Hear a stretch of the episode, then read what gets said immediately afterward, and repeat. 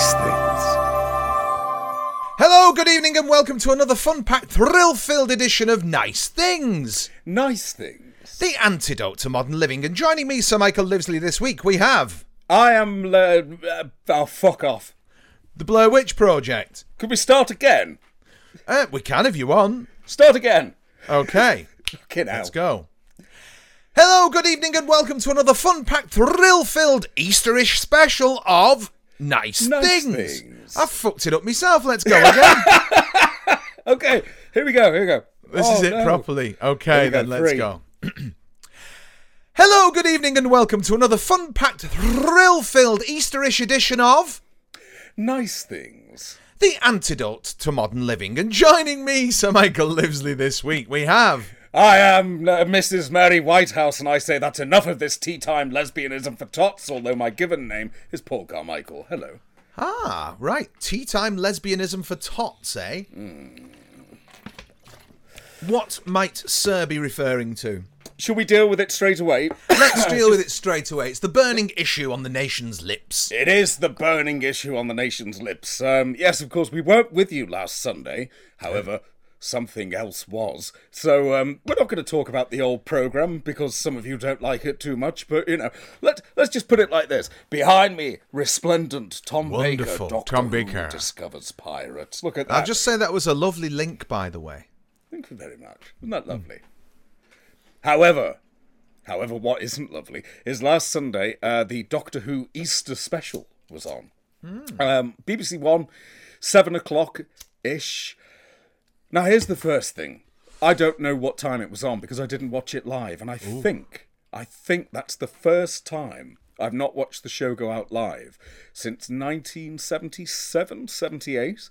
Apart from one episode in 1989 where I was um, I'd been invited to go and look through this amazing telescope that they keep at the top of the museum in William Brown Street, and I saw Jupiter through it. So I recorded that episode, but watched it when I Did you see back. Uranus? Uh, not on that occasion, although there were a number of older chaps who wanted to. However, that's not true. Just in case they're listening. Um, however, um, this Sunday we had the we had the the Doctor Who Christmas special. Well, it was bollocks, Michael. Right. Not I having a license, say- I wouldn't have seen it. Well, no. Um, it was awful. I, I've got to say it was awful. And there is a uh, what we've got is now is a show that got overnight ratings of 2.2 million people. That is astonishing. I believe that uh, think I think it was during Tennant. It was 10.2 million the overnight. Mm.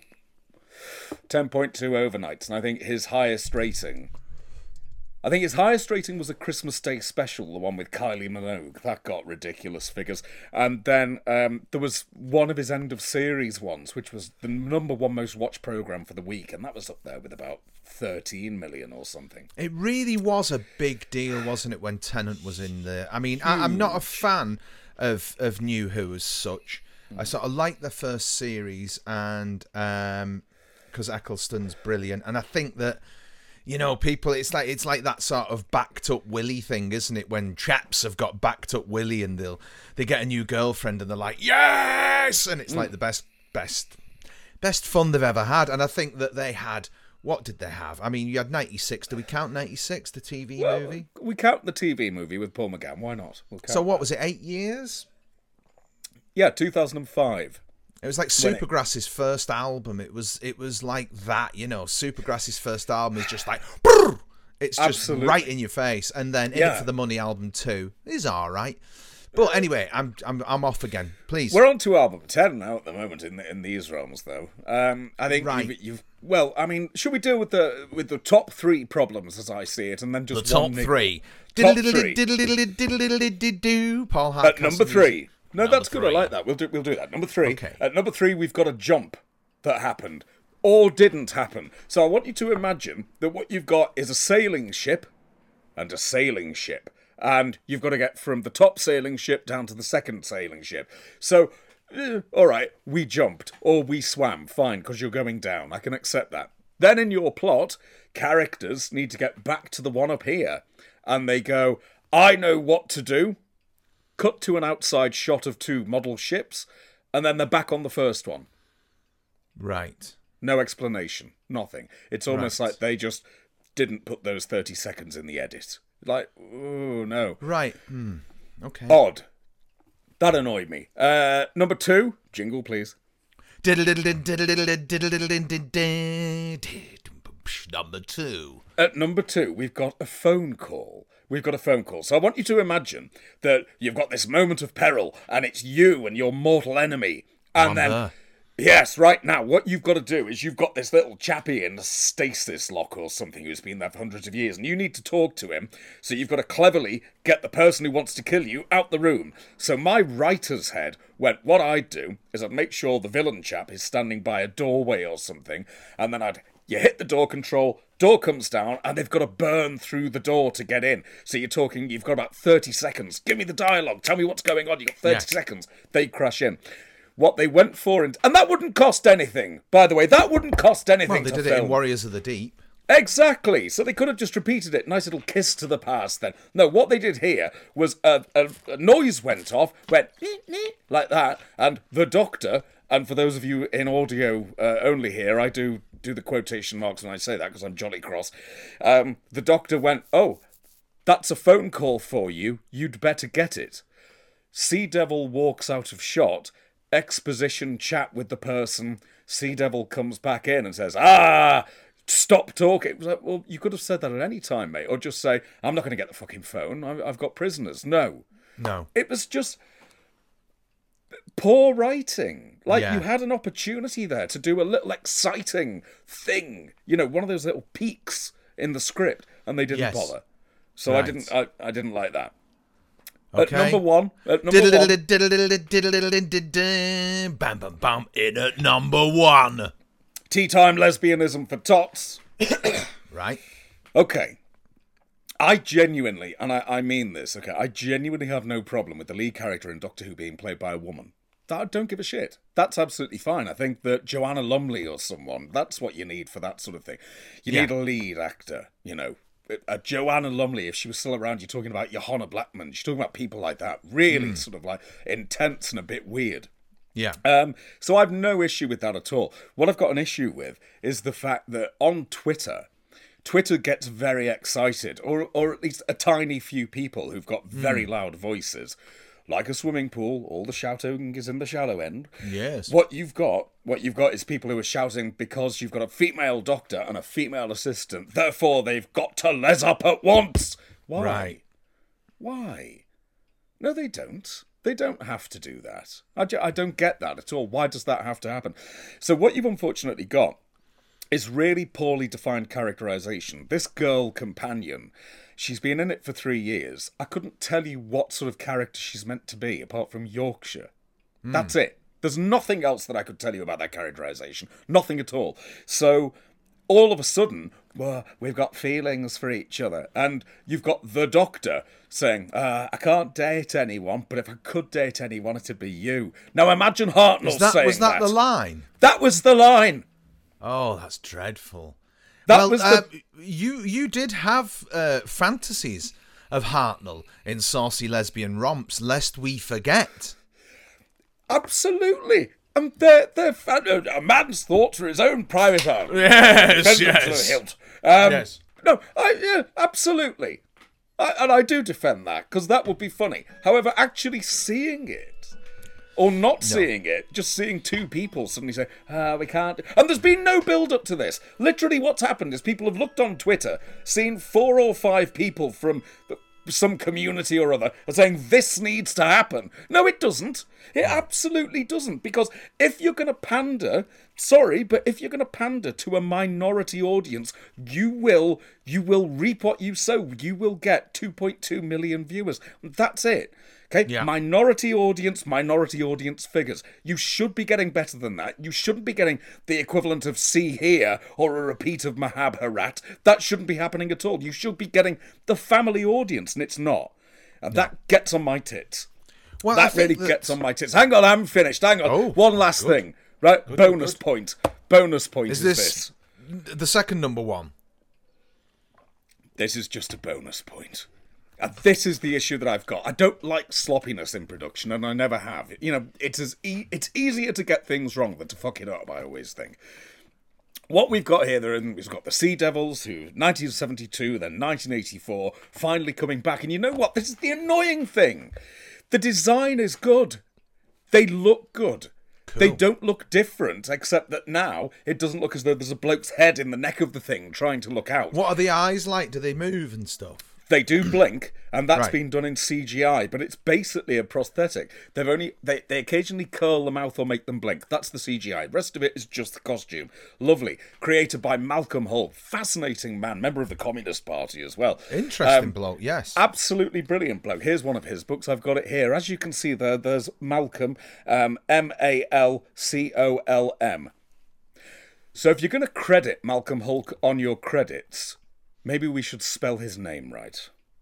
Not uh, M A L C uh, C O M, I believe. Who? uh, Hang on a minute. Yep. See, I've seen a few people on Twitter on about this, and it's like, who spells Malcolm like that? I've never seen Malcolm spelt like that. Nobody. right, because people on there like are that. saying, "Oh, I've done that before," and it's like bollocks. I've never spelt Malcolm incorrectly. Right, It's well, not like what? Graham. It's not Maybe like you Graham. have. Maybe you have spelt it incorrectly, people on the internet. Maybe you have. But then again, you aren't being paid to not spell it correctly. Your Yeah. job under these circumstances is to press the names in in the right order with the right spelling and make them go up the screen. And no It's proofreading. like. No proofing Well, of it. I mean, This is the- you know, surely it's someone's job to check the copy. Well, I mean, it always used to be, didn't it? That what would happen is the program would be, you know, it'd obviously be watched. Then you take it to the uh, channel controller, and there used to be lots of stories of channel controllers just not really watching it and doing Yeah. other things while you presented the program. Yeah. Does that not happen now? Do, is there is there Well, a layer missing? people credited on these shows, Mm. isn't there? I mean, I've not watched Doctor Doctor Who. How you have to say it? I've not watched Doctor Who in a long, long time, Mm. and you know, I don't have a TV license, so I'm not about to start breaking the law. Um, so I haven't watched anything really for a long time. However, Strong arm approves. the yes. strong arm. Um, yeah, well, this is this is strong arm back on the beat, isn't it? Really, I mean, Mm. it is. strong arm would have them sent to Devil's Island for this. Strong. Arm has had quite enough of this. He's had three years of this, and it's like, no, it's time to clean up the BBC. Clearly, Good. just on this one issue. Everything Let me just ask you a question, though. Right, because I'm not aware of Mr. Chibnall's chops. Hmm. Um, surely Chibnall, in the fine tradition of is it, what do we have? RTD, then Steven Moffat, then That's Chris Chibnall. name, Is that right? Yeah, that's okay. right. Now, for the best of my recolle- recollection, RTD obviously an Uber fan. Absolutely, I don't mean the taxis, um, but I'm a- massive fan of the show. Right, um, Moffat the same. Aren't Ooh, they yes. both kind of missing and new adventures uh, authors? No, Yeah, RTD they- wasn't, was he? They've um, no, no, he was as well. They both was he were. as well? Um, they both were. They've both done bits for Big Finish. They've both done all sorts before this came back. Yeah. So one presumes that Mr. Chibnall is in that sort of tradition of fans who've got their hands on the show. Is that right? Well, yeah, I, I think so. Essentially, yeah. There's there's a very telling thing, right? Um, on the Blu-ray set that came out recently, which is an edition of uh, Open Air with Patti Caldwell. Do you remember? that? I do. remember- Well, Patti Caldwell is a very I interesting person. Wasn't loved Patty Patty. Caldwell? Oh no, I'm mixing her up. I think she wasn't the one who was in management as well, is she? I don't know. Do you know what? That rings a vague bell. There's a there's a Granada lady, uh, and and I think I'm mixing her up with her, who Oh, was okay. apart from being a presenter, she was management as well. And, It's quite possible. Really new telly. Anyway, sorry. Yeah. Well, it's quite possible. Anyway, there's there's a clip from Open Air from 1986 with um, some uh, some of the fans, the Uber fans of Doctor Who, um, who've been brought in to slag it off, basically, which seems an odd thing for the BBC to be doing. um, and there's a live link between the Manchester studio and London, where you've got Pip and Jane Baker sat. Who are just these lovely, dotty old writers going, Oh, I don't know, we usually write till two and then we have a cup of tea. That sort of thing, you know. They're, they're just kind of lovely old Dreadful writers, though, Paul. Dreadful writers, Dreadful but lovely, lovely people. Um, but then what you've Bit got. dodgy looking. But It, a little bit. But then you've got these three Uber Uber fans, one of whom is Chris Chibnall, slagging them off, commenting on the script, saying about the dialogue not being particularly believable, and really giving it loads. And then I watch this, and I think that Chibnall might be a brilliant writer for certain genre. Chibnall might be a brilliant executive producer on Broadchurch or something like that. Absolutely fine. But I, I don't think he's got the chops for this show. Sorry. I really don't. No, it's interesting, isn't it, as well? Because I do wonder just how much. I think you made a very valid point about how TV is influenced by social media. And the way that social media works is that the algorithms and stuff like that have a tendency to amplify certain voices. And I think we're in a very interesting period of time whereby it is it is actually of of great importance to the world. Um, with Elon Musk and all this Twitter business and that. I mean, you're in this world whereby, I mean, can you imagine anyone being asked about, um, you know, what was his name? Who was the Goldsmith guy, member of the Bloomsbury set? You know, he was a big funder of the Tory party. Zach. No, Zach's, I think, his grandson. Is it, was it Oliver Goldsmith? Oh, hang on. No, No. wasn't he a writer of restoration comedy? Yes, the Vicar of Wakefield. You're quite right. Anyway, yeah.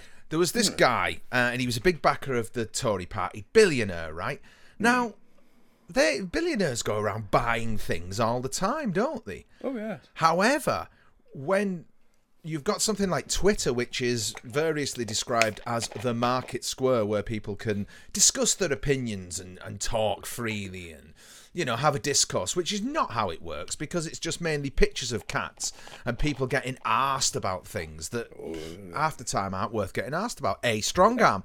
However, because of this, um, it's become this like hot topic of free speech and uh, you know, and, and this, that, and the other. And it's re- it's really strange. It's almost like the plot of Doctor Who in the eighties or something like that, whereby the world is actually invested in a power play between you know what traditionally we'd have thought was like a company that made Sonic the Hedgehog hmm. and a very rich man, and Yeah. it's strange that it's actually important. And so I do wonder if these voices that are being amplified on Twitter are very I think that well they obviously are, aren't they? They are influencing the way in which television is made and the way in which it's constructed, etc. etc. etc. What I can't get my head around is surely there's a threshold that you reach whereby right, okay, we're going to please, we're going to try to please this sort of Twitterati, whatever you want to call it. However, we still have a responsibility to good program making. Mm. Now, when I saw, was it John Bishop and Bradley Walsh joining the cast? I thought to myself, desperation. Straight away, they need to pump the ratings up. And I don't have a, I don't really know about Jodie Whittaker as an actor because I've never seen her in anything. Obviously, I've not watched TV in about 15 years, so she probably mm. weren't born then. But as far as I can see, possibly before Tennant left, but certainly since he left, the stories haven't been, and the show hasn't been very good, has it? Really? I mean, Capaldi's one of the greatest actors, you know, to ever take on the role. I know that hmm. because, you know, I, I know Peter Capaldi from other shows, obviously, and obviously Malcolm Tucker in the thick of it. So you've got a man of exceptional talent there Absolutely. but apparently oh, badly served by writers and stuff like that. You know better than me. I don't know. I mean, it's a, one of those things, I suppose. I've, I've given them a rewatch, Hmm. the the Moffat ones, and they're not. They're all right. They're they're decent. You know, they are decent sort of clumps of storytelling. Right, the- okay.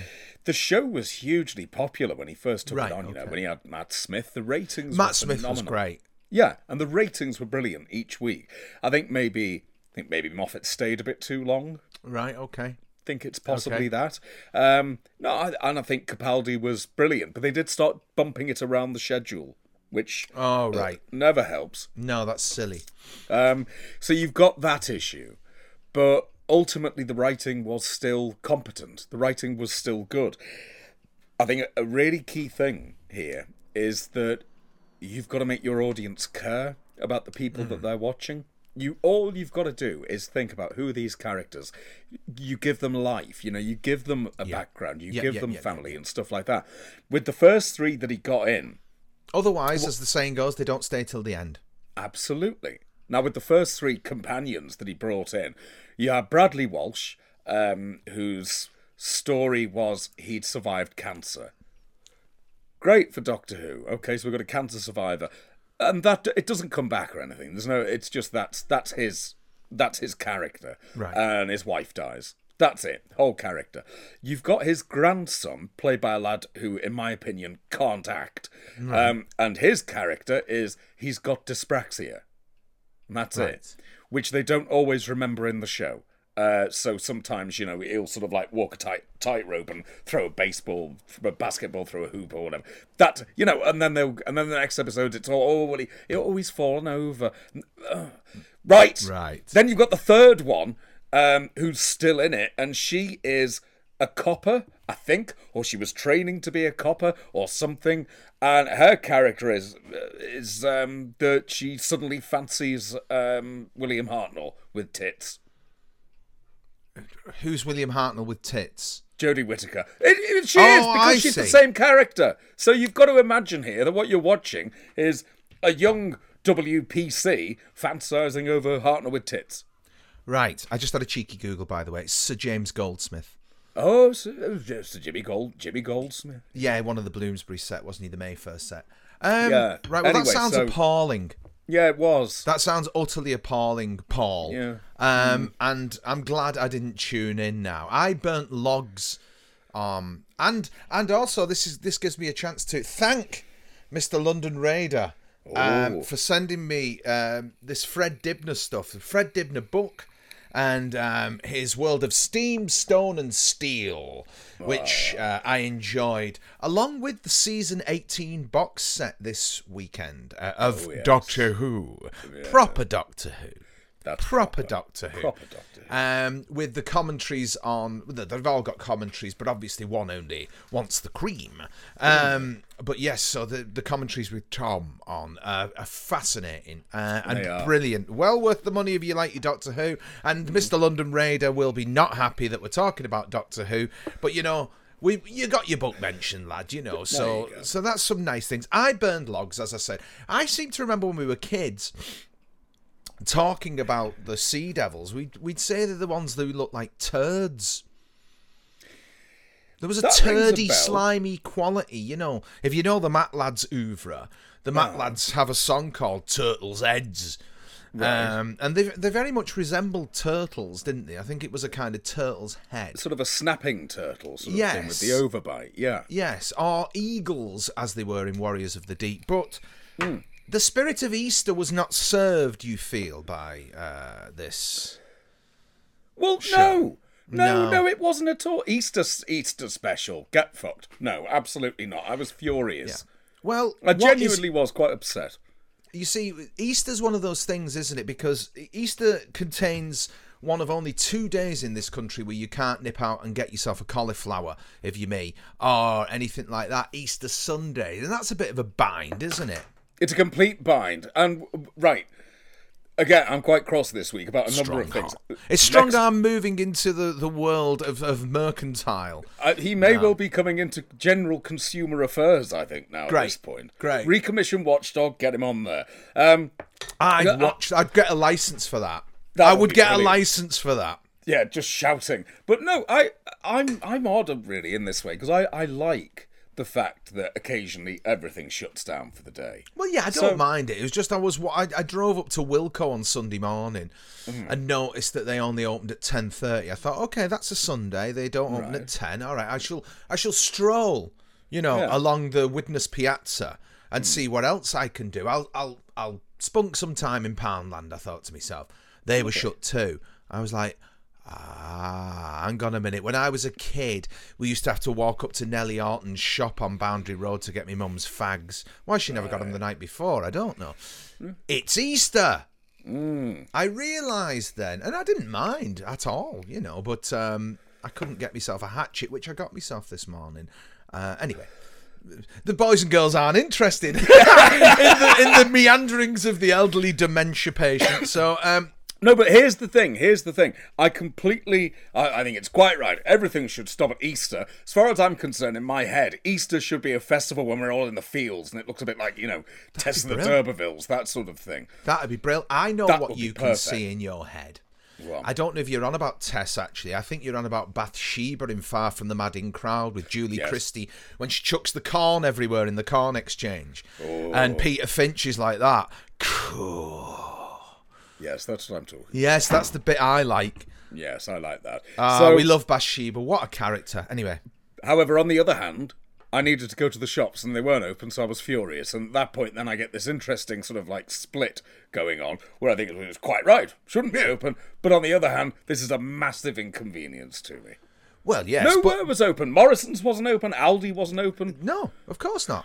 Hmm. Before we move off the subject of Bathsheba, though, Yes. um, do you know the album Doolittle by Pixies? No. Oh, you don't know? I thought you'd be into the Pixies. You're about the right age group. Um, so Doolittle's got uh, "Here Comes Your Man" on it, and uh, "This Monkey's Gone to Heaven" and, and songs like that. You don't know them? No, I don't know. Anyway, the album begins with a track called "Debaser," and the lyrics of which are "You crazy babe Bathsheba, I want you," which which is good.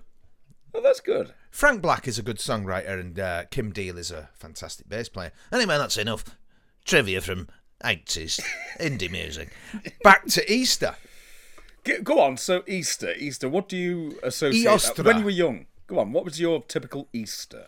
Well, my typical Easter was eating as much. I, I, I seem to do this every year when I was a kid. I ate enough chocolate, predominantly cream eggs. In fact, wow, as luck would have it, here's a Mr. Men um, Easter egg cup from my boyhood, which. Um, the eagle-eyed viewers at home will notice um, is is very much glued together. It's cracked and in pieces, but you know, uh, I put it together anyway. Um, so I'd eat lots of chocolate, obviously. My most prized possession being the Suchard uh, Easter egg, the Davison one, which was my toy. We've had that discussion before, and I suppose we've had enough doc- Doctor Who. Well, it's another Doctor Who related tale, but my favorite, what it was, every year you seem to get Zeffirelli's Jesus of Nazareth, right? Every year you got that, which was only in 115 parts. Um, so it was quite digestible over the weekend, along with the eggs. Um, Robert Powell was Easter, wasn't he? You know what I mean? I mean, he was a very beautiful man, um, you know, in his crown of thorns and stuff like that. A Lew Grade production, as I uh, recall, so you should approve. But one cr- one Easter, and hang on a minute, let me see if I've got it to hand. Visual excitement. Yes.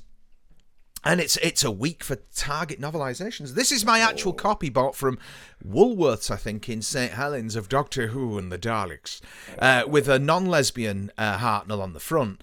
Um, and I remember, my nan, my nan was always ill at Easter, Easter and Christmas. At Christmas, I I was the ill one, but Easter, my nan was always ill. So my nan would be in bed over Easter, and I remember one Easter, she's in bed. We had the, you know, I think we'd cat, no, we had the portable telly up there, whatever it was, and I sat and read this very copy, um, of the Do- Doctor Who and the Daleks, um, and ate all the cream eggs and was very ill. So, so the um ephemeral effect was elderly grandma in bed, uh, Robert Powell in the corner on the telly with that stirring soundtrack, me reading Doctor Who and the Daleks, and just like being told probably every five minutes, stop eating cream eggs. And it was like, no, in one ear and out the other. So that was that was the spirit of Easter for me. Obviously, there was church involved. Oh, Uh, one would have to go to church, but Easter didn't seem to have the same cachet as Christmas, did it? I, I think that I don't know why that was. I mean, maybe you can shed light on this one. Well, because you don't get lots of nice presents at Easter. You got an egg. Yeah, About yeah, it, though, that's it, it? isn't it? I'm missing the blindingly obvious. The the telly was. I know. Whereas the telly, Christmas, the, the telly. telly. That's telly. why it weren't as good. Yeah, because at Christmas you get all the Christmas specials. You didn't get Easter specials. Well, you just do got a few now. sh- you don't. You get programming that isn't special. It's awful. However, what you got was uh, you just got films. as I recall. And I don't, you know, Yeah, films poo films. don't like films, so that was pointless as far as I was concerned. And no Rob, uh, no Robert Powell for me. No Jesus of Nazareth for me. You weren't allowed cheeses of Nazareth. We weren't, no, because of course, uh, Lew Grade indeed. However, an ITC production for ATV Network, as I recall. Therefore, ITV, therefore, no. That wasn't allowed. I've still never seen it. I tell you what, I've got. You can have a copy if you want. I, I'll tell you what wasn't allowed in our house. Hmm. Jesus Christ Superstar. Whereas we had the vinyl. Oh, we had the vinyl of that. Really? So Oh, that was that was uh, that was fine with Protestants, was it? That was absolutely fine, no problem at all. But Jesus of Nazareth, I remember it. No, it was. Uh, Is that just because it's ITV? Or I suspect it was because it was ITV. I don't think it was particularly Catholic, was it? In any particular way? I mean, obviously for me, there was a lot of church. it was very Catholic. Ze- Zeffirelli, come on. Oh, there you are then. Now, however, we didn't have a problem with Zeffirelli because we had the um, LP of the soundtrack from his Romeo and Juliet, which I've still got some, just up there somewhere, I think. Um, so that it wasn't the Zeffirelli problem, but conflate it all, and absolutely not. So, Strange. So Easter for me was literally get up. There's your there's an egg. Not allowed the egg. Got to go to hmm. church first, and the, the the immense confusion that I always suffered from as a child because I didn't listen. Obviously, I wasn't that interested, so I never quite understood why we were all saying it was good that Jesus was crucified, and then someone would say to me, "Because then he could come back." Well, just don't do the crucifixion, and you don't have all the fannying about. Surely that's the easy option. Well, here, there's a certain there's think. there are certain branches of Christianity that don't believe in the resurrection, aren't there? you know, um, I, I don't know what it is off the top of my head now, but it's kind of like that's that's kind of the fundamental aspect of Christianity. Um, the the resurrection. Um, Yeah. I mean, it's an old festival, isn't it? It's Eostra. It's Uh, who was the Roman god of fertility or a pagan. It's one of them. E O S. T R E. That's what Well, what you- named after. That's it. But you find you've got loads of sort of mythical figures around the same time, all Well, the that have very similar the names. The one that I've been reading about lately, Mithra. Or Oh, Mithras. It's Yes, a fascinating Mithras. subject, Mithraism. It's really fascinating. And this goes back to the law of precession, which you don't believe in, but you know, equinoctically, when the Earth is aligned with different constellations in the sky, which for you know ease of use we refer to as all the silly star signs, which are silly.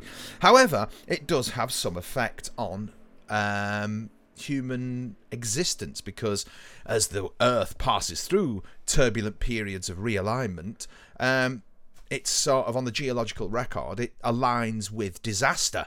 Um, so, Mithras, if you look at the. Uh, uh, it's called Tor. Toro, Toroctomy. Tauroctony, it's called. So they found in all the Mithraic temples over the world the same picture, which is very interesting. It's the same uh, like relief on the wall. So you've got Mithras on the back of the bull, who's always uh, jamming the sword into the bull's shoulder because we were in the age of Taurus. I know you don't believe in any of this, dear. Uh, but uh, we had Leonine uh, religions before it when we were in the age of Leo, which is why the Sphinx was built. Um, it's a big lion, and the head was recarved during the last dynasty to be the head of a pharaoh. That's why it's so much smaller because it was originally a lion.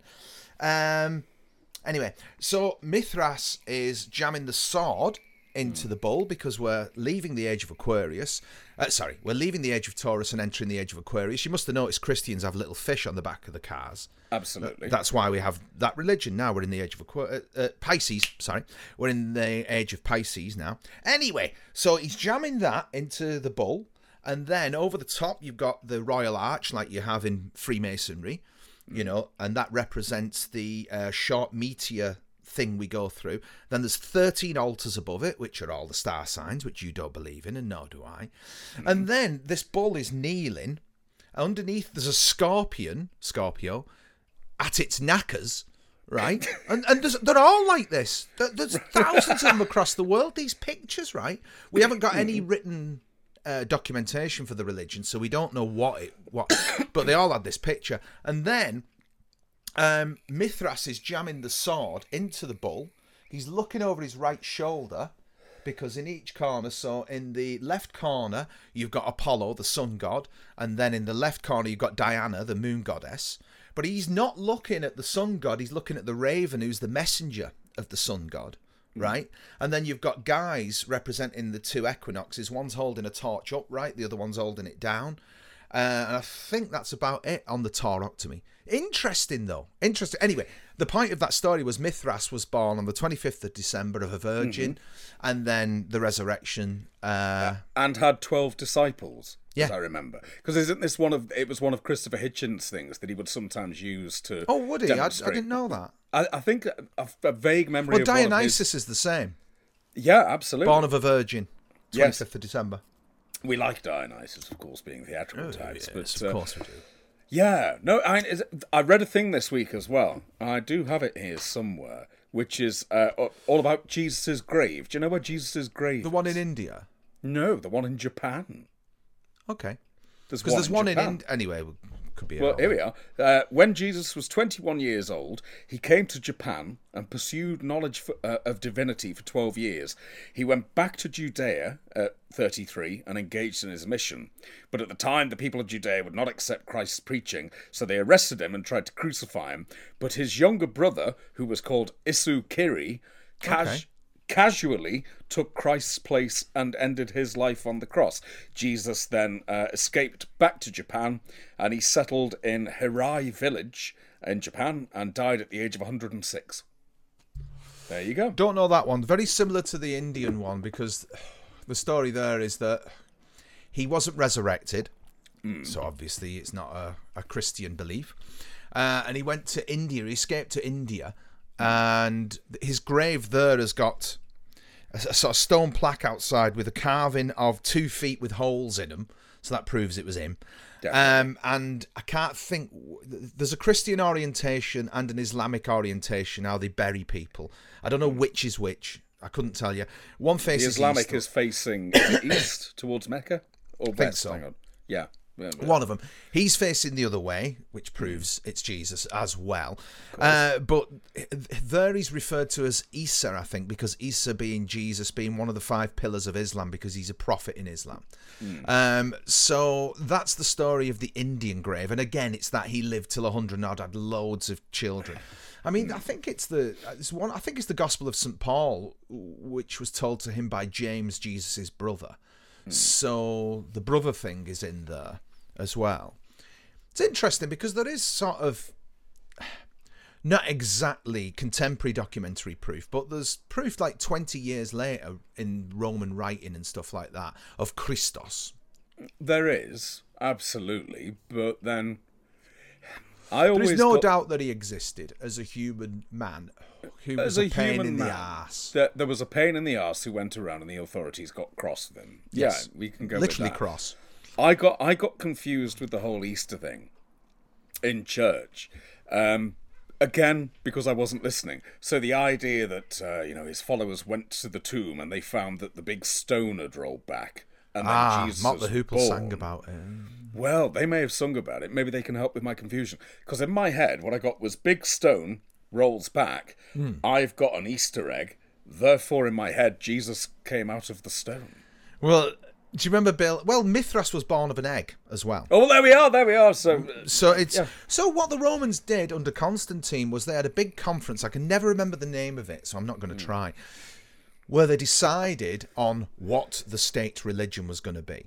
Okay, and that's where it was decided we're going to go with Christianity, and that's when Constantine went with that. Um, but um, it's all mishmashed and mixed up. I mean, the the Mithraism is there's loads of it in Christianity, loads of it. I mean, the early forms of Christianity Christianity were Gnosticism, which I don't know if you know anything about, which is very interesting. a tiny bit. I remember I was, uh, I was Light in a and comedy darkness. group that, that was called Gnostic Plague. But I think that's as far as my research went. I like the Right. word. Yes, it's it's light the forces of light and darkness. It's back to Osiris and Set. It's back to ancient Egypt. You know, it's it's the same thing. They kept all the best bits, right? Yes. and shoved them all together. And that's hmm. essentially what it is. It suits the state because they can have, you know, the holiday season all built up and it suits business and stuff like that. Because Easter's a movable feast, isn't it? Absolutely. Is it the Pope who decides it? Well, I, I don't know. I don't know. I, I think that in this country, it's a decision made by government.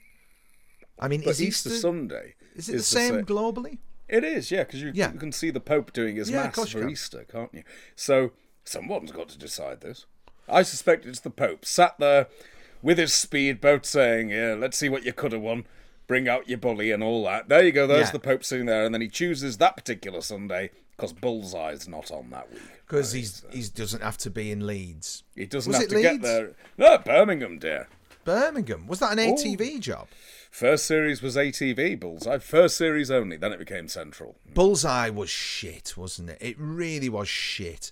I My mean, Nan loved it. She oh, that- bloody my loved nan loved Bullseye. it. Everyone loved it. Do you remember we had that sort of uh, azimuth in the eighties of darts and snooker being like a big deal? Oh, Wasn't yeah. it driven by who was that manager? Hearn, Barry I Hearn. don't know. Don't know. Yeah, Barry Hearn run a company called Matchroom, Hmm. and he had uh, like Davis and all these other blokes. He had them all on their uh, Steve Davis now being the uh, predominant prog DJ in the country. Um, you know, um, so he ran a company called Matchroom with Dennis Taylor and all these these other uh, chaps in there, but. Yeah, the eighties it was incredibly popular. I mean, what I loved about Bullseye and, and the function Bowen played was similar to Les Dawson on Blankety Blank, where it's like, this is shit, and I, hmm. I'm gonna be aware that it's shit. Yes. No, absolutely. However, my nan wasn't aware that it was shit. Nor was mine. Oh, and she she loved it. And Sunday afternoons. So remember, we always have, we had to have Sunday lunch. We'd have you know roasted around one o'clock or so. Then it was off to me nan's, and ITV would be on. So my mother was very uncomfortable sitting in this little two up, two down in Old Swan. Then the ham sandwiches would come out, and they were like door stoppers, proper Right. thick white bread, butter, enough butter on there to kill a cow with a heart attack, and then th- really thick ham, proper thick. Didn't ham. like um, thick ham. Oh, generally Oh, came it- from cans. It did. It, I think it was. Oh, I got worried in case that was actual tongue I was eating, which it probably was, along with the bollocks and everything I'm else. not eating that. It's been in somebody else's mouth. yes. So I remember that, and then Bullseye coming on, and just everybody had to be quiet. And I didn't mind at all because I found the commercial breaks fascinating because I never saw them. So I was mm. just like, "What the hell's this?" A I- glimpse. I, loved all that. I did love those little glimpses. But um, yeah, no, that that's Easter to me. Easter is basically confusion about Jesus coming out of an egg, yes. and that's about it. And it, it Well, Bill like a Hicks very- Hmm. does a routine, doesn't he? Bill Hicks does a routine about Easter eggs and Jesus. I've not heard it. I don't think. Yeah, yeah, yeah. He does a routine about it. I mean, I think there is a whole confusion because uh, originally it's kind of they've got to appease people of many different faiths and beliefs and combine all these things. Um, it's like one of the, you know, it's like the Christianization. Is that what they call it? Of uh, the conversion to Christianity of the Vikings. I mean, well done on that one. Oh yeah. I don't know how they managed that. I think the problem is, of course, though, if you end up trying to appease people from many beliefs, as we have seen, your ratings drop to 2.2 million. Well, this is it. I don't think it was a concern then, the too. overnights. Well, no. But again, we see it reflected in church attendance. We There do. clear correlation, as always, between BBC and church. Well, you see, that's why the shops are shut, so you go to bloody church. There you go. That's the whole point. Did you go to church? Certainly not, no. Did you d- hold a little ceremony with your Terrance Dicks altar? Oh, no, no, I didn't do that. I, I, I spent a little time in the graveyard uh, up at the church, which is. Uh, I, I love that graveyard because it is very old, and, and indeed, there's a Viking burial in it. So, it, you know, it's got this lovely history to it. So I'm quite happy to sit outside and listen to the bells for a bit, but um, no. That's about it for me. I'll do a carol service. By all means, I'll do that. Love a carol service because straight away I can imagine it's the box of delights. However, Yeah. However, when it comes to Easter, no, just just the bells are sufficient for me. There was no Woolworths advert at Christmas, was there? Uh, at Easter. you didn't get a Woolworths advert with the cast of how you being served or anything. No, I don't. I don't think I did. Have you seen those now? You are I've. I've allowed myself those now. Yeah, they're beautiful. Mm. They're glorious things, aren't they? Suddenly you've got the goodies and someone from Blake Seven and Brill. all- oh, fabulous. Brill, brill, brill. I don't know why we don't have a world like that anymore. I don't know why we don't have a Woolworths like that anymore. We should. We don't, do we? No, we don't have. There's so many things, you know. We're we're in danger of straying into Spangles and Space Hoppers territory here, um, really. But um, yeah, the the scoffing. I I scoffed plenty of meat over the Easter break, which I think, you know, sure didn't our Lord himself pause on the cross for a steak. Um, so yeah, I think that um, I think that that's in in keeping. I mean, you're not meant to eat fish on Good Friday.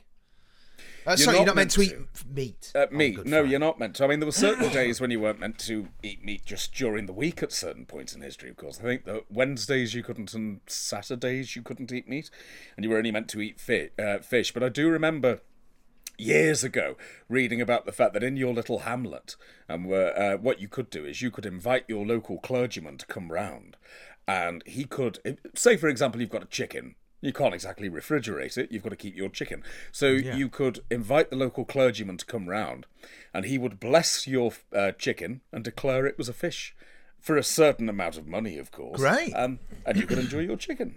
There you go. I don't know if he'd do it on on Easter Sunday, but certainly during the rest of the year. Bless, Nice little- bl- bless my chicken sounds like a, a great sitcom from the seventies with probably Derek Nimmo in it.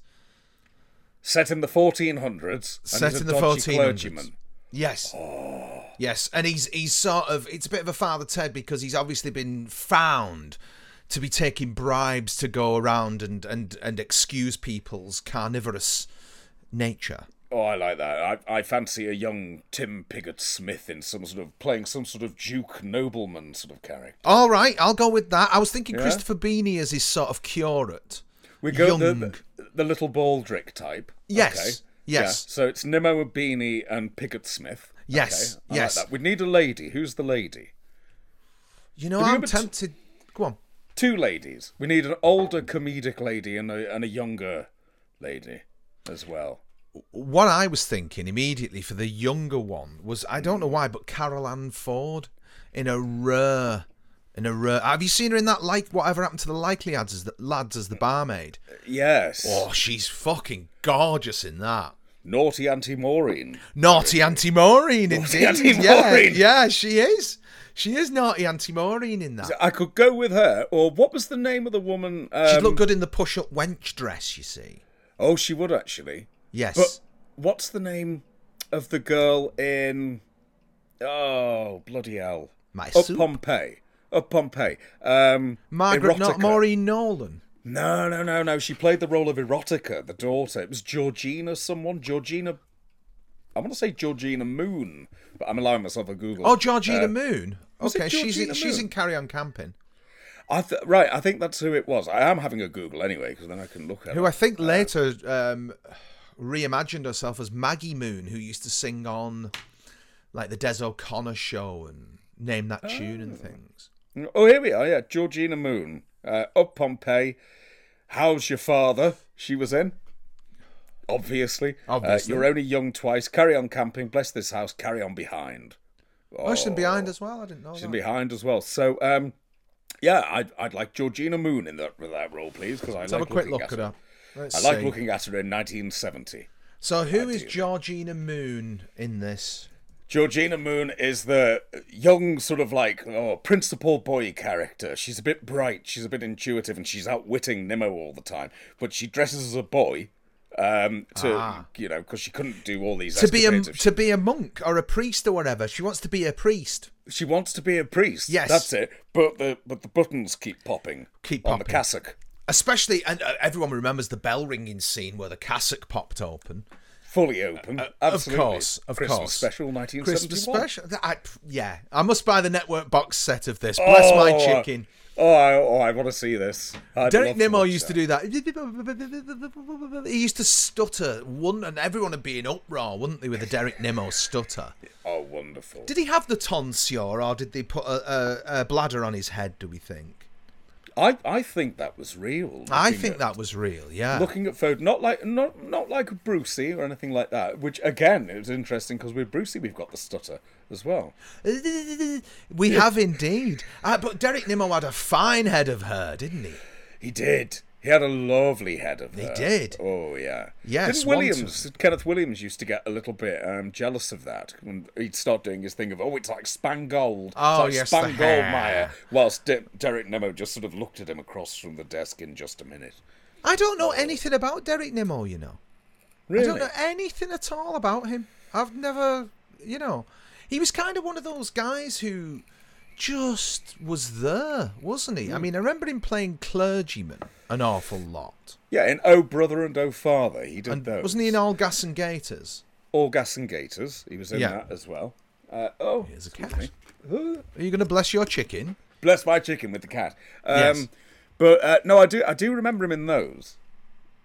But then I also, I mean, when when I think of him as sort of an actor, he's one of these people who just played Derek Nippo, Nimmo. Yeah, Nimmo. Uh, Nippo. Uh, Wasn't he in a series Moon. called Life Begins at Life Begins at Forty? he was. He was in Yeah, that. I remember that. But, but again, playing Derek Nimmo. Derek, But yeah. The place where I saw him playing the most Derek Nimmo like Derek Nimmo character, as performed by Derek Nimmo, Yeah. was when he guest starred uh, for four episodes of Neighbours, playing Wow. Derek Nimmo. playing Derek, obviously. Do you remember when Victor Lewis Smith rang him up, pretending to be a journalist on TV Offal, and, And said uh, it was about the. Queen Mother? Yeah, And, oh, and Nimmo's replies, "Oh, she's not dead, is she?" oh man, that and was then a he great starts series. rambling, doesn't he? About uh, Yeah. I went out for dinner with a few friends. I was a bit pissed. Yeah, dreadful. Isn't he in Brass Eye as well? Isn't he one of the ones that Chris Morris buttonholes in the? I Um, think. I think he is. I think so. I, think I so. think he is. Is that the one? Because I no, because the Noel Edmonds shooting people. That's John Challis, isn't it? that they get. God, that's good. beautiful. That's, That's wonderful. good. That's great stuff. John Challis obviously knows what's going on, like Mm. Bernard Manning does in the Cake one. Bernard Manning is just fucking. He's on that straight away. It's a fucking Yeah. disgrace, Yeah, isn't it? He's just he's just on it straight away. brilliant, absolutely wonderful. And then, and then of course, it would have was it about two thousand that he died because he fell down the stairs? Something like that. Yeah, probably pissed. Quite possibly. Quite possibly. I fell down the stairs pissed. Um, you know. But Didn't talk- do the full Nimmo though. No, never go, never go full Nimmo. Dave. Never full never Nimmo. go full Nimmo. I mean, talk of Chris Morris reminds me of Why Bother with Cookie, which hey, we're on fire this week. Which This is good. which leads me to um, one of your one of the nicest nice things I think you've ever purchased. I, I think so, yeah. Um, what I've got here, I've got an album. I've got a very nice album. Um, and this album uh, came from what is this, Oxfam, £2.49. And it's a double LP, Michael. A BBC Records and Cassette release. here it is. Of um, Hoffnung. Hoffnung. Gerard Hoffnung. Now then, Hoffnung is an interesting chap, isn't he? Never heard of him till you mentioned him to me. Yeah, and I hadn't. Although, I mean, I sort of had, um, because I'd seen the there was a BBC Radio Collection double cassette released of Hoffnung, and I never bought it because I thought "Mm, I don't know what that is, so I didn't bother getting it. But then, obviously, I saw this, and I still don't know who he is. But it's a, you know, it's a BBC Records and Tapes Ah, release, so two pound fifty, absolutely. Hoffnung turns out to be an incredibly interesting chap. Um, really Hmm. interesting because it's difficult to pigeonhole exactly what he is and why he's on this record. So what might help is for those of you watching, um, here's a picture of Hoffnung as Splendid drawn by himself. Um, Splendid. predominantly, he was a visual artist, but he's got this uh, fascinating life. He was born in 1925, but then when he was about 10, um, his parents moved him over to England because of uh, he was born in Germany. So get him away from all that. Let's get him over here.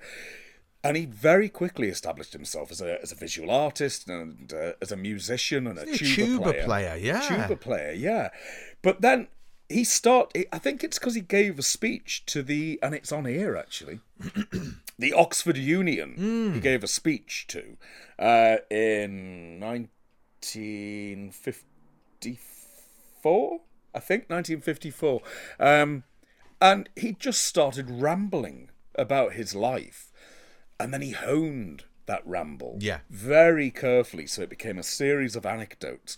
And that's what this record is. It's a series of anecdotes. Um of of pure why botherness. I think you know you've got the, this lovely opening where somebody says to him, um, "So, Mister Hoffnung, you were born at a very young age," and he says, "He says, "Uh, I, I, I think so. I, I, I can't have been more than two when I was born." And you're off. That's the first thing on the record, and you're off. And it's this pure Peter Cook sort of style of thing. And I suppose what we were saying previously, a couple of weeks ago, about British comedy is basically Spike Milligan, Peter Cook, and what we have now. I think Hoffnung needs to go in that mix. I think he's absolutely wonderful. But this record, two pound fifty, um, is lovely. Oh, it's a steal because it's a double LP, um, and on record two, they tracked down a program he did in 1954 called Music Club. His wife had a copy on uh, tape, and so they've put that on here. Um, and as it says here, um, Gerard Hoffnung had obviously recorded himself off the air by holding a microphone in front of the radio. Um, but BBC engineers worked on it, and it has been included, despite its understandably substandard quality, in record two of this double album. Its technical flaws will, I know, be accepted by Hoffnung enthusiasts on the half loaf principle. It is somewhat damaged treasure, but a treasure nevertheless.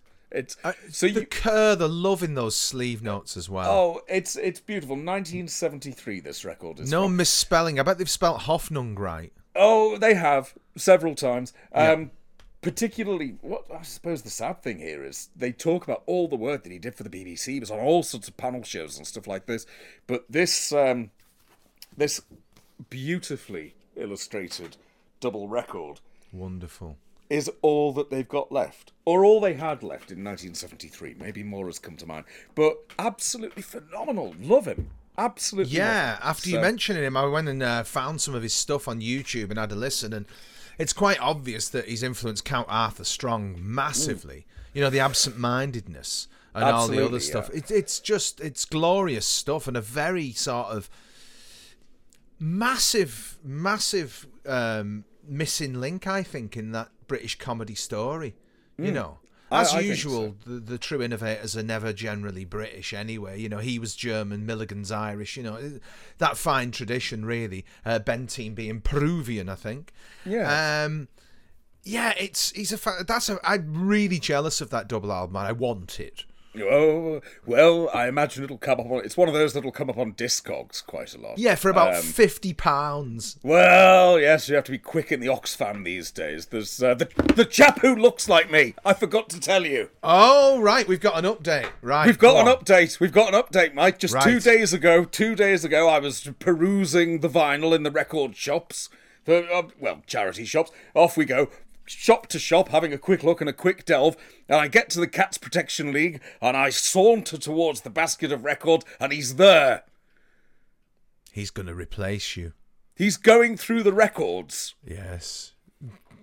Trying to finger the Hoffnung before you. I think he was. Yes. Oh, there Not in, a, him. not in a Doctor Who way. Not in the Doctor Who. Yes. No, no. They've remade The Man Who Wasn't There, by the way. Have they? Yeah, and apparently it is dreadful.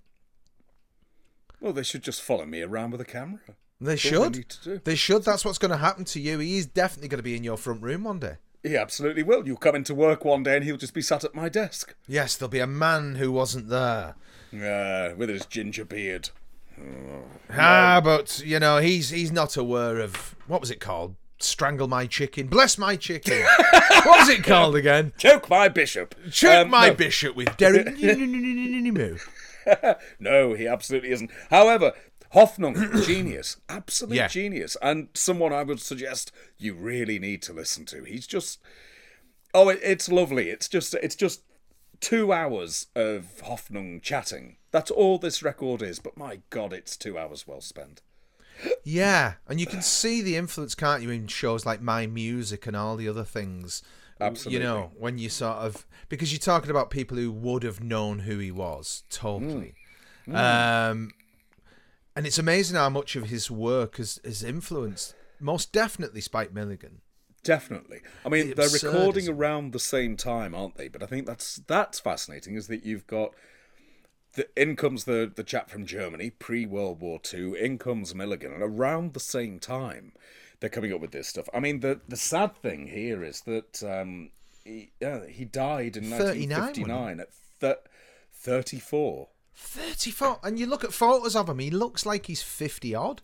Easily, he does. You know, and a proper Yeah. 50 odd, not like 50 odd these days. Oh no, where it still looks young on some Yeah. people. Yeah, Jeans proper 50 odd.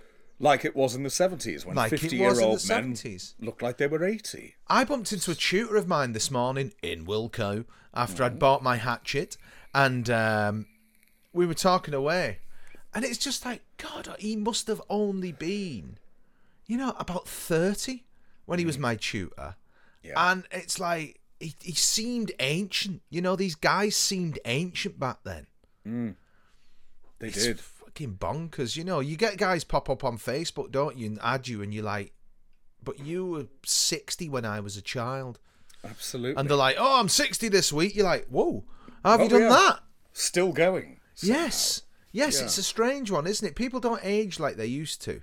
They really don't. They they really don't. I know. I've- You know, you used to get that sort of that look um, when someone had retired, when a bloke had retired, which was he'd still be very smartly dressed, Yeah, but old, noticeably Proper old. Yeah, proper old. proper I old remember- like it used to be. Yeah, my my granddad used to look proper old. He Proper couldn't old. stand. He couldn't stand um, age being used as an excuse, though. Um, Good We had a we had a chap who lived next door called Mister Silver, and this is when we used to keep chickens. He used to come round and get, he'd get a dozen eggs a week, but. He, he didn't really speak, Mr. Silver. His wife did. My Christ, his wife did. Well, Mr. Silver didn't speak.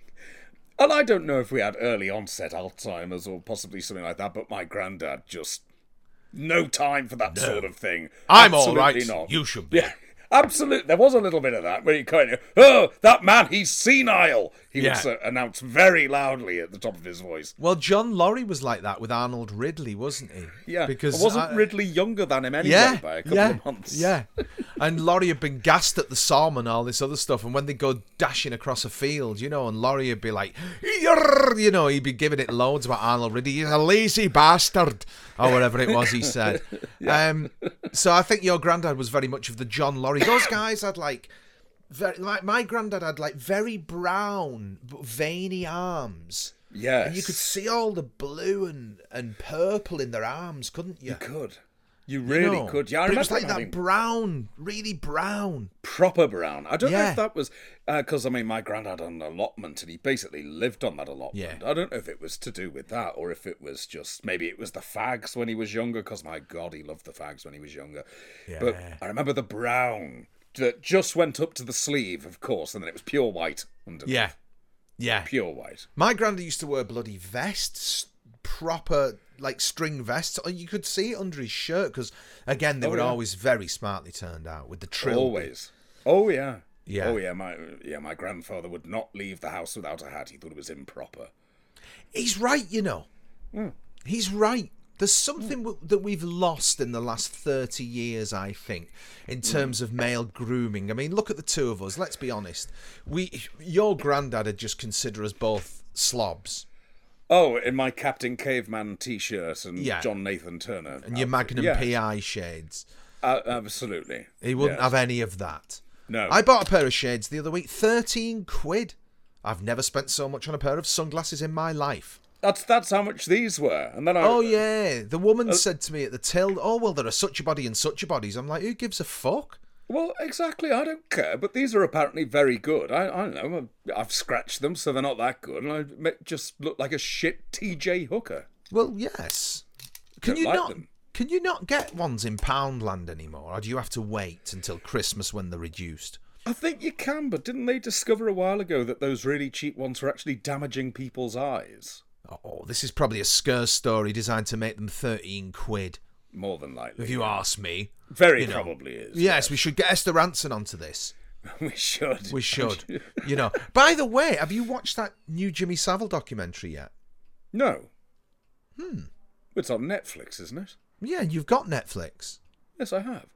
Are you just going to sit in the corner with your head turned away if it gets put Pretty on? much. Oh, I've got Netflix. It doesn't mean I have to watch it. It's there. I tolerate it being in Well- the house. It doesn't mean I've got to welcome it. I shall give you my review if you'd like. Go on. Part one Yes. is a very odd. Well, it's all a very odd watch. Part two is very uncomfortable, but part one makes you feel uncomfortable on a different level because what part one kind of does is give you a positive spin on this guy's life story.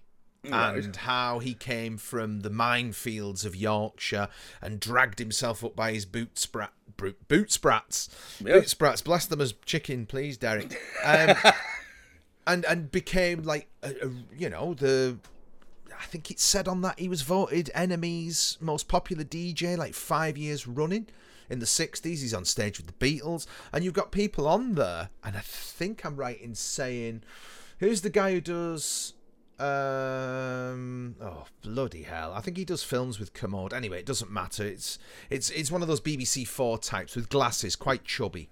Oh, I, yes. Yeah, I remember. Mark, Mark Kermode. No. Funk knows. Join us again on the Amnesia Express.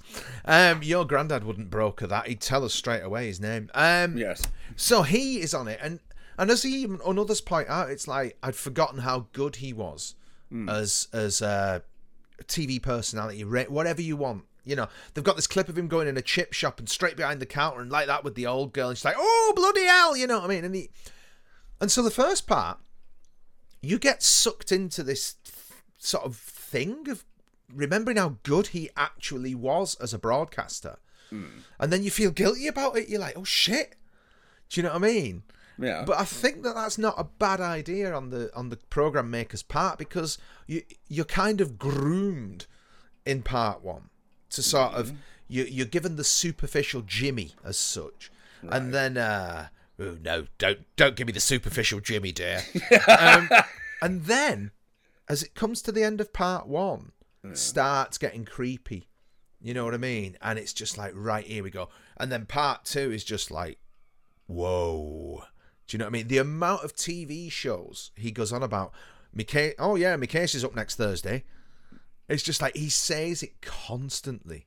Mm. And then the actual recordings from the police interview in 2009 when he was arrested um, are staggering. Are absolutely staggering. He's just. So there's this, uh, like, female copper, but not a WPC, like someone high ranking, like a detective superintendent, you know, a proper. They Yeah, took it proper. proper and he's just like that. Hey, do you know what I do? Every Friday morning, I I have all the coppers around my place, and we have a talk about this. I get five or six of these a week. And like how he's always getting blackmailed by people. Do you know how many of these I get a week? Oh, and I'm a highly litigious person, let me tell you. And by the way, you will be looking at £500,000 in damages if you pursue this. And it's just like, wow, you, you know what I mean? This guy fucking meant it. And he, and, and he was so well connected with the establishment. You know, he was the sort of peacemaker between Charles and Diana In yeah. their divorce. I mean, how would you get into that position? And how the hell the government got him to look into reforming Broadmoor? Honestly, he's oh yes, I've got the keys. It's like. So there's that photograph, isn't there, with Peter Sutcliffe, Jimmy Savile, and Frank Bruno. It's the. st- Honestly, it's, it's just like that. What the fuck is going on? How the fuck did this guy? Oh, as it happens, oh, oh, oh. you know, I'm a minor, and I've got a. And this guy was, he was fucking Teflon, mate. He was hmm. absolutely, and and we we're never gonna know the full story there. no, no, no, no, no, no. Absolutely not. However, Yeah, now, now you see why I've got the entire Jim'll Fix It archive downloaded. do you know what? It's got to be the most unpalatable and unpopular opinion that Savile was a good broadcaster. Hmm. And It's there we have a isn't it? problem, don't we? Because Yeah. People watched, people listened. He People thought they knew very- him. Yeah, he was actually a very good broadcaster because of that, because you've got that relationship going on between you and him. So you did He was have that. astonishingly popular. I didn't know how many awards he'd won. Mm. Honestly, I had no idea. There's, there's footage of him on Radio 1, right? Mm. Sat there with the cans on, smoking a big cigar. I mean, Yeah. he's like the king Yes. of entertainment. I, I had forgotten all that. I mean, Oh no, absolutely. I he was he was a huge figure. just remarkable. And the But fundraising, by the way.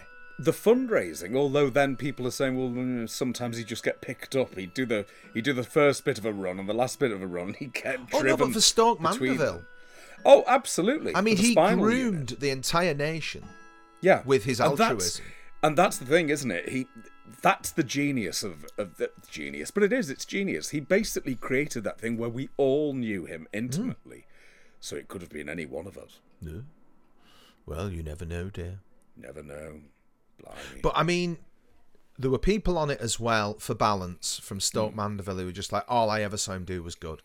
Mm. It's a very strange watch. You should you should try to overcome your prejudice of Netflix because I think you'd be fascinated by it from just an archive and a, and a sort of cultural context point of view.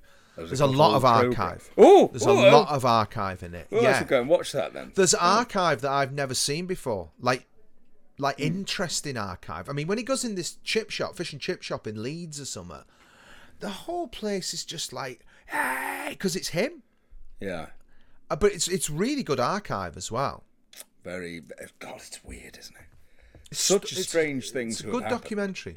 I will. I. Oh, mm, I'll give it a shot. You should do, Paul, because it's really interesting and it's it, it's it's made in such a way whereby you are kind of groomed in episode one yourself, and then episode two, it's just like because I remember when he died. You know, I remember what it was like. The internet was full of tributes. I mean, BBC TV, they squashed the story. I mean, they were going to press, as you'll see on the documentary, they were going to press in the, I think, the mid 80s with, they'd got some, um, you know, girls from this school that had been abused by him to actually go on the record. It was a reform school, wasn't it? Yeah, yeah, the lad is on it, who's, I think, Auntie ran it, and he's now an investigative reporter. Right. It's, it's a very interesting story. Okay, I shall. I shall give it a go. You should watch that. You should I'll watch that that, dear. Yeah. Um, no, absolutely. but yes, um, hardly in the spirit of Easter, but I'm sure there was a Jim'll Fix It Easter special. Oh, there, I think there was actually. Let, let's hope he isn't. He doesn't rise again, because that would be Let's, terrifying. let's hope not. Yeah, Zombie Savile comes back. Oh no. I know what was really part of Easter. Disney time. Easter was Disney time. Disney time is, I think, my earliest sort of TV memory because I remember watching that in black and white. Right. I remember we had. No, I'm thinking of the Mick, the Mickey Mouse Club, right? God, yeah. Which, which I, I, I think had such an impact on me because it was you had the Mickey Mouse gang who were all kids about ten years old, and I remember one of them looking down the lens when they all had to say goodbye with a little sign off line at the end. And one of these kids looked down the lens and and said, Jeepers creepers, where'd you get those peepers? And I remember something in my brain went, I hate you. You know we're gonna have to. it was this jealousy, Abs- no, professional was jealousy. just- it was just no. This is before. Why don't you or anything like that? It was just somebody saying that while smiling with mouse ears. I must have only been about three, but I remember a very strong feeling of hatred, absolute hatred. Strong arm was in his embryonic form back then, He wasn't was. he? He wasn't having any of that really shit. was. Not brokering any shit. No. I don't remember the Mickey Mouse Club. I have Good. to be honest with you. I remember Disney time, Yes. I remember Disney. Time. But I don't time. remember that. But I think Um, that that's possibly why I've sort of slight issue with Disney ever since, because of that one child looking down the lens and saying that, being recorded in 1974 in America, but that was enough.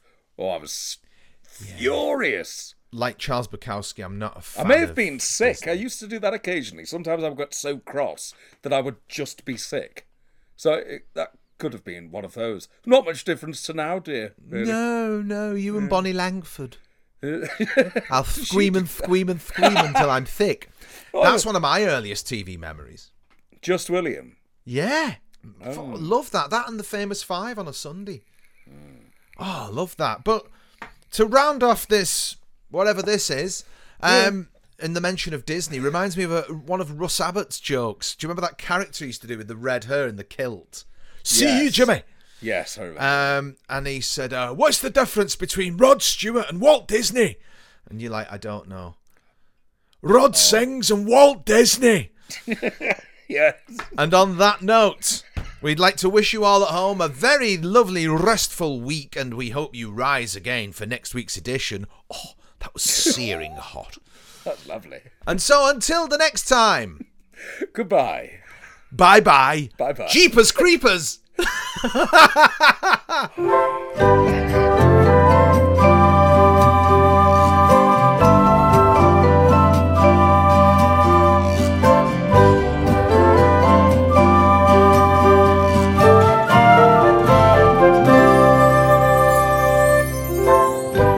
Nice Things, The Antidote to Modern Living, was presented by Sir Michael Livesley and Lady Paul Carmichael. The music was written by Michael Livesley, and the flutes were played by Andy Frizzell and John No Jokes Please Lewis. Nice Things is a Guilty Dog production.